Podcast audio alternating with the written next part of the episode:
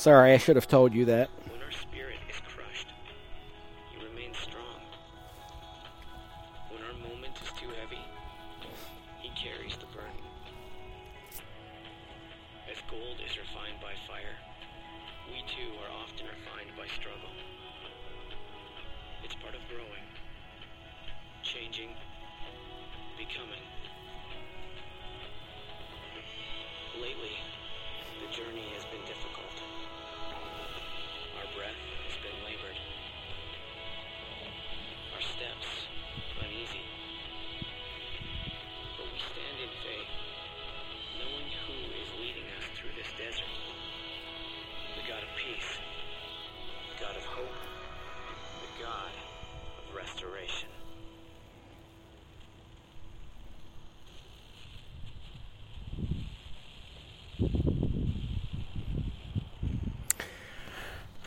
Church, we find ourselves with the radio on, with feedback. We find ourselves at a place in so many parts of our lives, either as individuals, as a church, even as our, our, nation, we find ourselves in a bit of a turning point. In a day and age in which we live, there is much uh, that gives us the opportunity uh, to change. Sometimes we make choices for the better, sometimes we make choices for the worse. Sometimes we make choices to embrace the opportunity that is set before us, or sometimes, like Jacob, we find the opportunity to run from our responsibilities. I want you to understand this morning that the scripture I read to you, I did not give you the context, and I'll give you a little bit of that now. Jacob is on the cusp of the land of promise. Jacob has been run out of town, if you'll remember. As a young man, he has uh, found himself having betrayed his brother, tricked his father. He's uh, run off because his brother wanted to kill him.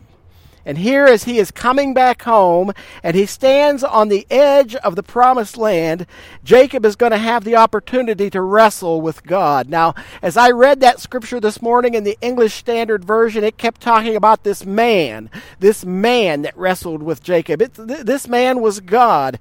Jacob uh, ha- has lived his whole life, both for the good and for the bad, up to this point. And now God wants to teach Jacob a lesson.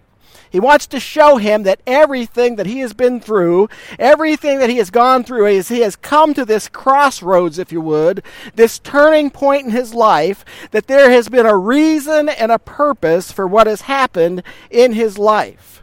If you know the story of Jacob wrestling with God, you know that we often say that Jacob wrestled with God and he overcame. I'm not sure that that is quite true. So let's talk about this wrestling match for one minute this morning. As Jacob wrestled with God, please take note of the fact that Jacob wrestled in the darkness. Uh, this darkness, it symbolized Jacob's whole life. He, it's nighttime, and his whole life seemed to be a time of darkness. He's seized with fear at the prospect of meeting his brother who he previously had betrayed. There's a great uncertainty for the future that lays before him. Would, would Jacob's brother still, Esau, be angry at him? Would that brother still want to kill him? Would his brother even recognize him after all these years had gone by? There are a lot of shady, if you would, dark things about Jacob. Jacob's situation. And I doubt that Jacob realized that this wrestling match that he was having with God would have ever proceeded to the battle that it became. I suspect if he knew how bad that wrestling match was going to be to have wrestled all night with God, if he had known that was what was going to happen, I suspect that Jacob would have run from this again as he'd done so many times before if he had realized that it was going to take that much energy and that much push uh, to have a wrestling match with God, I doubt that he would have relished the opportunity to take it.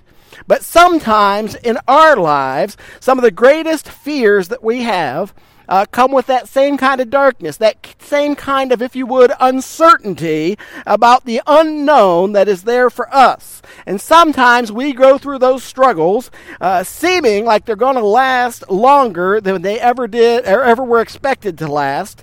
And for Jacob, that's how this wrestling match was. Uh, it seemed like it was going to never, if you would, end. Now, sometimes, as, as I stated earlier, we say, uh, that Jacob wrestled with God all night and he overcame. I want to change that thought. I want to tell you that Jacob's struggle uh, really was not one of victory, I don't believe, but rather one of survival. As you read the, the passage, you might find that Jacob won a battle, but the struggle in this wrestling match was really a mirror of his life. He hadn't won the victory, he had survived the battle. And his life, it was always a battle, a challenge. Was he going to do the right thing or the wrong thing? I don't know if you've ever been in that position where a decision came your way where you had to choose to make the right decision or the wrong decision, and you don't know what to do. It's interesting to me. I have two friends right now, both of whom are battling uh, breast cancer. They've both battled it for many, many years, uh, over over ten. I think I'm in the neighborhood of 15 or 16 for both of them, and both of them have chosen different courses uh, for their future. And I thought about that a lot. How would you determine uh, what's the right thing to do? Jacob has spent his whole life making those kind of decisions. What is the best thing to do? What's the right thing for me? What would God want me to do? What would my father want me to do? What would be the right thing to do with regard with to my brother? You see, Jacob's life, much like our lives, has been a wrestling match his whole life. And I don't want you to miss the point of the story today as we've read it. Jacob did not walk away victorious. Jacob walked away defeated. He struggled well, that is true. But his assailant resorted to extraordinary measures in this wrestling match. In the 25th verse, it says this when the man saw, remember the man is God, when the man saw that he did not prevail against Jacob, he touched his hip socket. And Jacob's hip was put out of joint as he wrestled with him. Church, that is why I say to you, the struggle was not one of victory, but rather of defeat. After this struggle, the assailant gave himself the advantage. With a supernatural, unexplainable blow, the assailant disjointed Jacob's hip. I don't know if you can imagine that pain. I cannot imagine that pain. In the midst of the struggle, Jacob encountered something he had never encountered before. He encountered someone that he could not trick. He encountered someone that he could not fool. He encountered someone who he could not overcome. He had encountered someone who he could not defeat, and that someone that he was wrestling with was God. He could not defeat him. God touched the strongest joint in Jacob's body, and it shriveled up, church. Let me say that again. God touched the strongest point in Jacob's body, and it shriveled, shriveled up. I could imagine that Jacob's self confidence shriveled as well. His normal tricky, trickiness, his weapons of deception were useless at this point.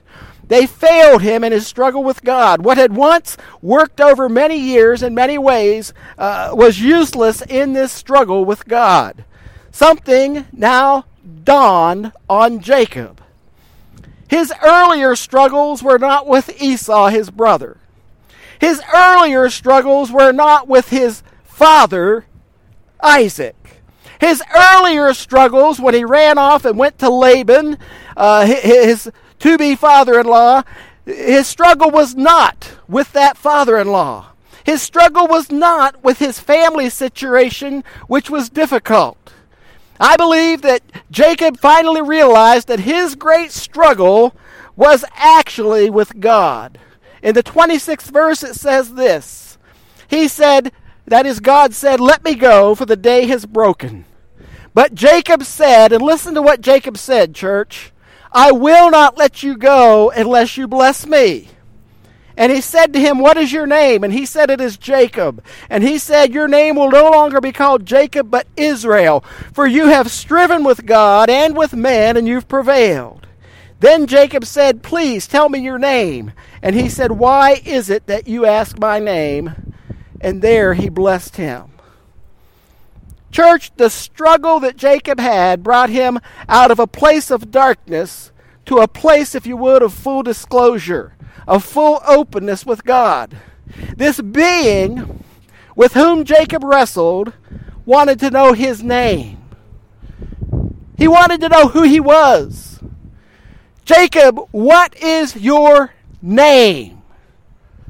You know, when uh, when I was in seminary, the, the, the TV show Cheers was really big. Now, I never watched uh, an episode of Cheers, but I know the theme song. And the theme song says, Sometimes you want to go where everybody knows your name. Can I tell you that God did not have to ask Jacob's name? God already knew Jacob's name, but he asks him, Jacob, what is your name? Jacob, I want you to say your name. Now, you may remember that the Old Testament points out quite often that the names of individuals tells us a little bit about their nature. And you're surely, if you've been in church for any length of time, you know that Jacob's name meant something. It meant the wily one, it meant the tripper upper, it meant the trickster. And when God said, Jacob, what is your name? He was telling Jacob, think about it.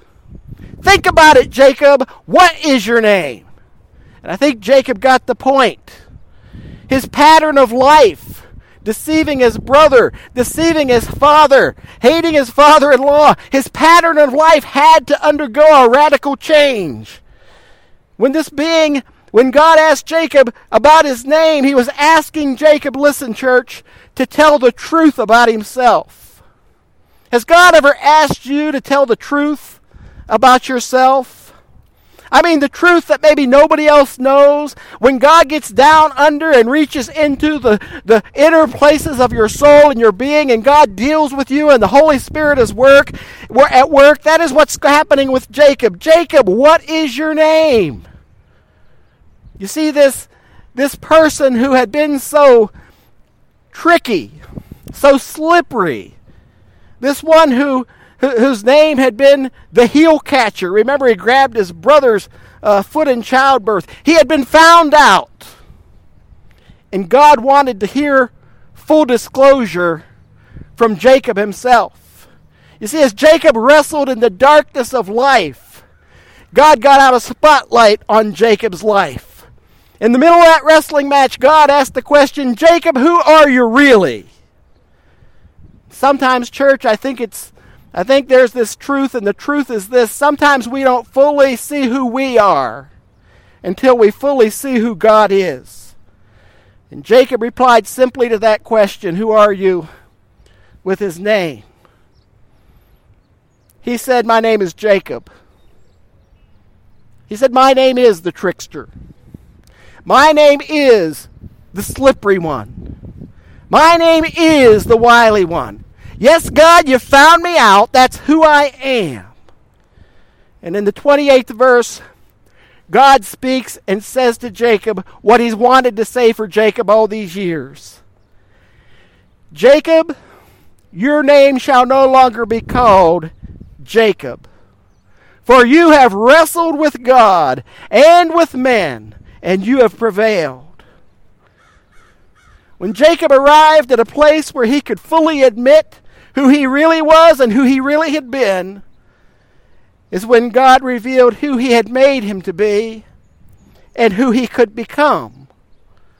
God speaks and says, Well, then, Jacob, you'll no longer be called Jacob. Because now you've wrestled with God and you've wrestled with man and you've prevailed and you've admitted who you really are. Your name will no longer be the trickster, the wily one, the slippery one. Your name will be called Israel. You've prevailed not only with men, but you've prevailed with God, and you will be Israel, God's chosen people. You know, Israel means, church, a prince with God. A prince with God. A God governed person. And, church, pay, to, pay real close attention to this next simple sentence because it's very important. Jacob learned that the way to have power with God was sometimes to be broken by God. You see, this wrestling match, this struggle, brought Jacob to a place of total dependence upon God. You'll recall in Jacob's history that, that he purchased the birthright from his brother for a bowl of porridge. You'll remember that he stole the, the blessing from his father by putting on some, some hair and, and, and going into his father who couldn't see clearly. Jacob outwitted the schemes of his father in law Laban. He got the wives, he got the sheep, he left town, and in everything that Jacob did, he, was a he found a way to get ahead of everybody else. But, church, he could not get ahead of God. When he finally admitted who he really was, is when he really realized the covenant that God had made with his father Abraham and Isaac. It was not only going to be fulfilled, not because of what Jacob could do, but now he realized it would be fulfilled because of what God could do. as Jacob makes his way to find his brother, little did he know that God had been working on his brother Esau as well. He had softened Esau's heart. He had now changed his own heart, and Jacob realized how much he needed God. In 500 years from the night that Jacob wrestled with God, the children of Israel would find themselves in exile in the land of Egypt, and they would remember that Abraham and Isaac and now Jacob had learned new things as part of the covenant with God, and that this new nation that was now in exile, called Israel, one day would come out of Egypt, and Jacob's descendants would learn Israel's ultimate victory would not come by the usual means by which nations get victory. It would not come by winning a war. It would not come by overthrowing the authorities that are. Their victory would come from the divine blessing of God. Their self sufficiency and their selfish hearts would no longer do the trick, but faith alone would overcome the world. Do you find it interesting? That Jacob stole the blessing earlier from his father. He tricked him, his father into getting the blessing. But now, in this wrestling match with God, he asks for the blessing. You see, the struggle that Jacob had brought him to a place of decision. He struggled all night. He never admitted weakness, he only wrestled. And God weakened Jacob in that battle to the place that Jacob could only cling on to God. Jacob no longer connived, he no longer bargained. Jacob asked, Give me the blessing. He said to him, The Lord, let me go, for the day is broken. And Jacob said, No, I will not let you go unless you bless me. Give me the blessing. And when the sun came up, as Jacob was walking away, the Bible says that he limped because of that hip. Jacob watched the sun rise with a new walk. He was broken by God. He had a limp that he now possessed that would be a constant reminder, not only of his new weakness, but of God's new power in his life. And, church, that brings me to my bottom line. Jacob's greatest strength came in his weakest moment. Hear that again. Jacob's greatest strength came in his weakest moment. Because what happens in the next chapter is that Jacob does meet his brother Esau. Jacob will go out, he'll line up his family in a row. He'll go out to meet his brother Esau, who he had betrayed so many years ago. Time had passed, but he had no idea uh, if, if Esau's anger had passed. He was utterly and totally helpless in this circumstance. And as he stepped out to meet his brother Esau, keep in mind, because of wrestling with God, he was a changed person. He walked with a limp. Can you imagine Esau looking to see his brother, making his way to him with a different walk, with a different way about him? And as he walked with that limp to meet his brother, he walked church by faith. He walked by faith that the one with whom he had wrestled spiritually would see him through this encounter he was about to have with one who wanted to wrestle with him physically. And he lifted up his eyes off in the distance And I want you to imagine what he saw as he's limping and making his way behind this great line of his, uh, uh, of his family. As he's limping, he looks up and he looks to see his brother Esau running to him. Church, Jake, Jacob's greatest strength came in his weakest moment. And that's a truth of the Bible. God shows his power in the places of incredible weakness. In the New Testament, Paul would write these words For the sake of Christ, I'm content with weakness, insult, hardships, persecutions, and calamities. For when I'm weak, then am I strong. Did you get that? What Paul said? When I'm weak as a Christian, then I'm strong. When they gathered around that day when Jesus was placed upon the cross of Calvary, I want, you, I want you to be assured that it looked as if Jesus was in his weakest moment. But, church, that death upon the cross was the greatest act of power and authority that God could ever display to the world. He took the sin of the world upon his, himself. He took the sickness of the world upon himself. He took all of the sorrow of the world upon himself. And in that moment, with the blood pouring down out of his body, instead of revealing weakness, church, Jesus re- revealed incredible, incredible strength. Because, church, this is true. God's greatest strength for the Christian is revealed in our weakest moments. You know, I imagine that some of us here today might be looking at life with the idea that things can't get any worse than they currently are for us. Don't fail to see what God can do in that situation. God changes circumstances, God changes situations, but He needs us to do our part.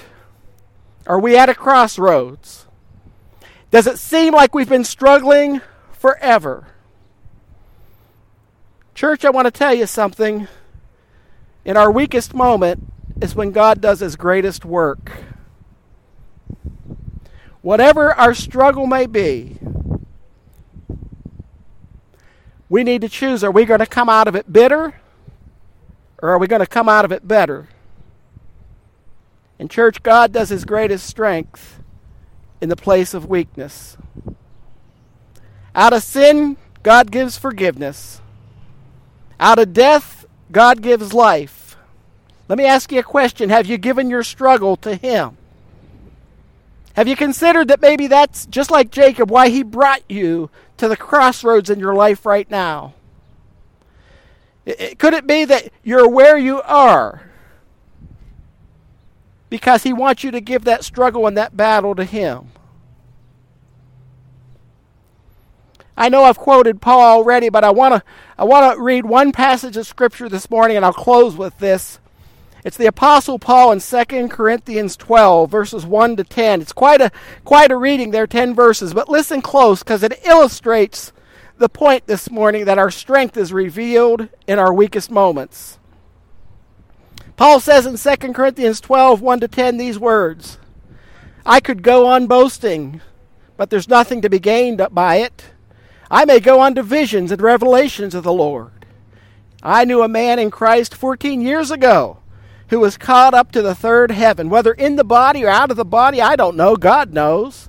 Just so you know, what's he talking about? We believe he's talking about when he was stoned to near death saying, I, I knew a man 14 years ago who, who was in such a state that he was near death, in the body or out of the body. Nobody knows, only God knows. And he said, I, I know that this man was caught up into paradise, whether in the body or out of the body. I don't know, God knows.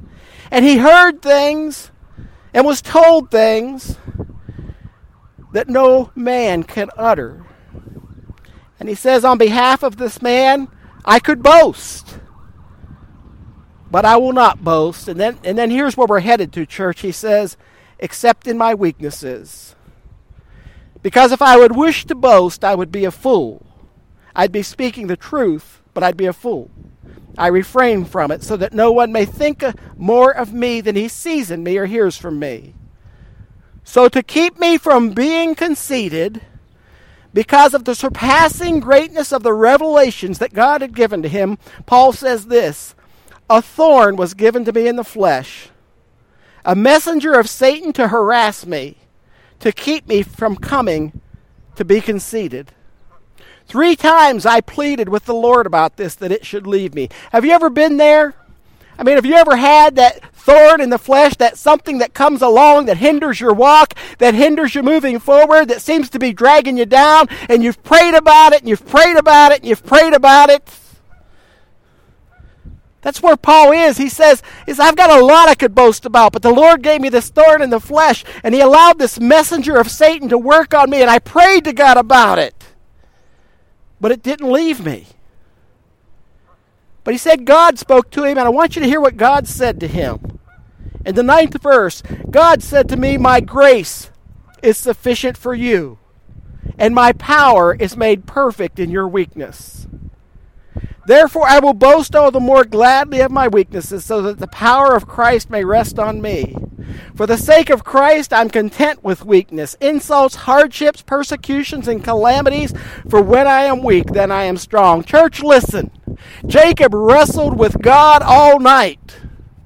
He wrestled to the point where all he could do was cling on. And sometimes in our life, we have to wrestle with God. Sometimes in our life, we find that, that we get to the point where we have to, to, to pray and ask God, like Paul did, Lord, take this from me. And it seems like God doesn't answer, but what God is really truly saying is, My grace is sufficient for your situation, and my power will be made perfect in your weakness. Even as when they thought I was dead on the cross and they placed me in a grave and they thought that it was over. My grace will be sufficient for you and my strength will be made perfect in your weakness. And so Paul says, Therefore I will glory in my sufferings. I will glory in my shame. I will glory in the trials. In order that the power of Christ can be made perfect in me. As Jacob walked around and he limped out of that wrestling match, and he's limping towards his brother, and he looks up, and his brother comes running. In church, on down in history, the covenant is fulfilled, the blessing is given, and the people of Israel find themselves God's people.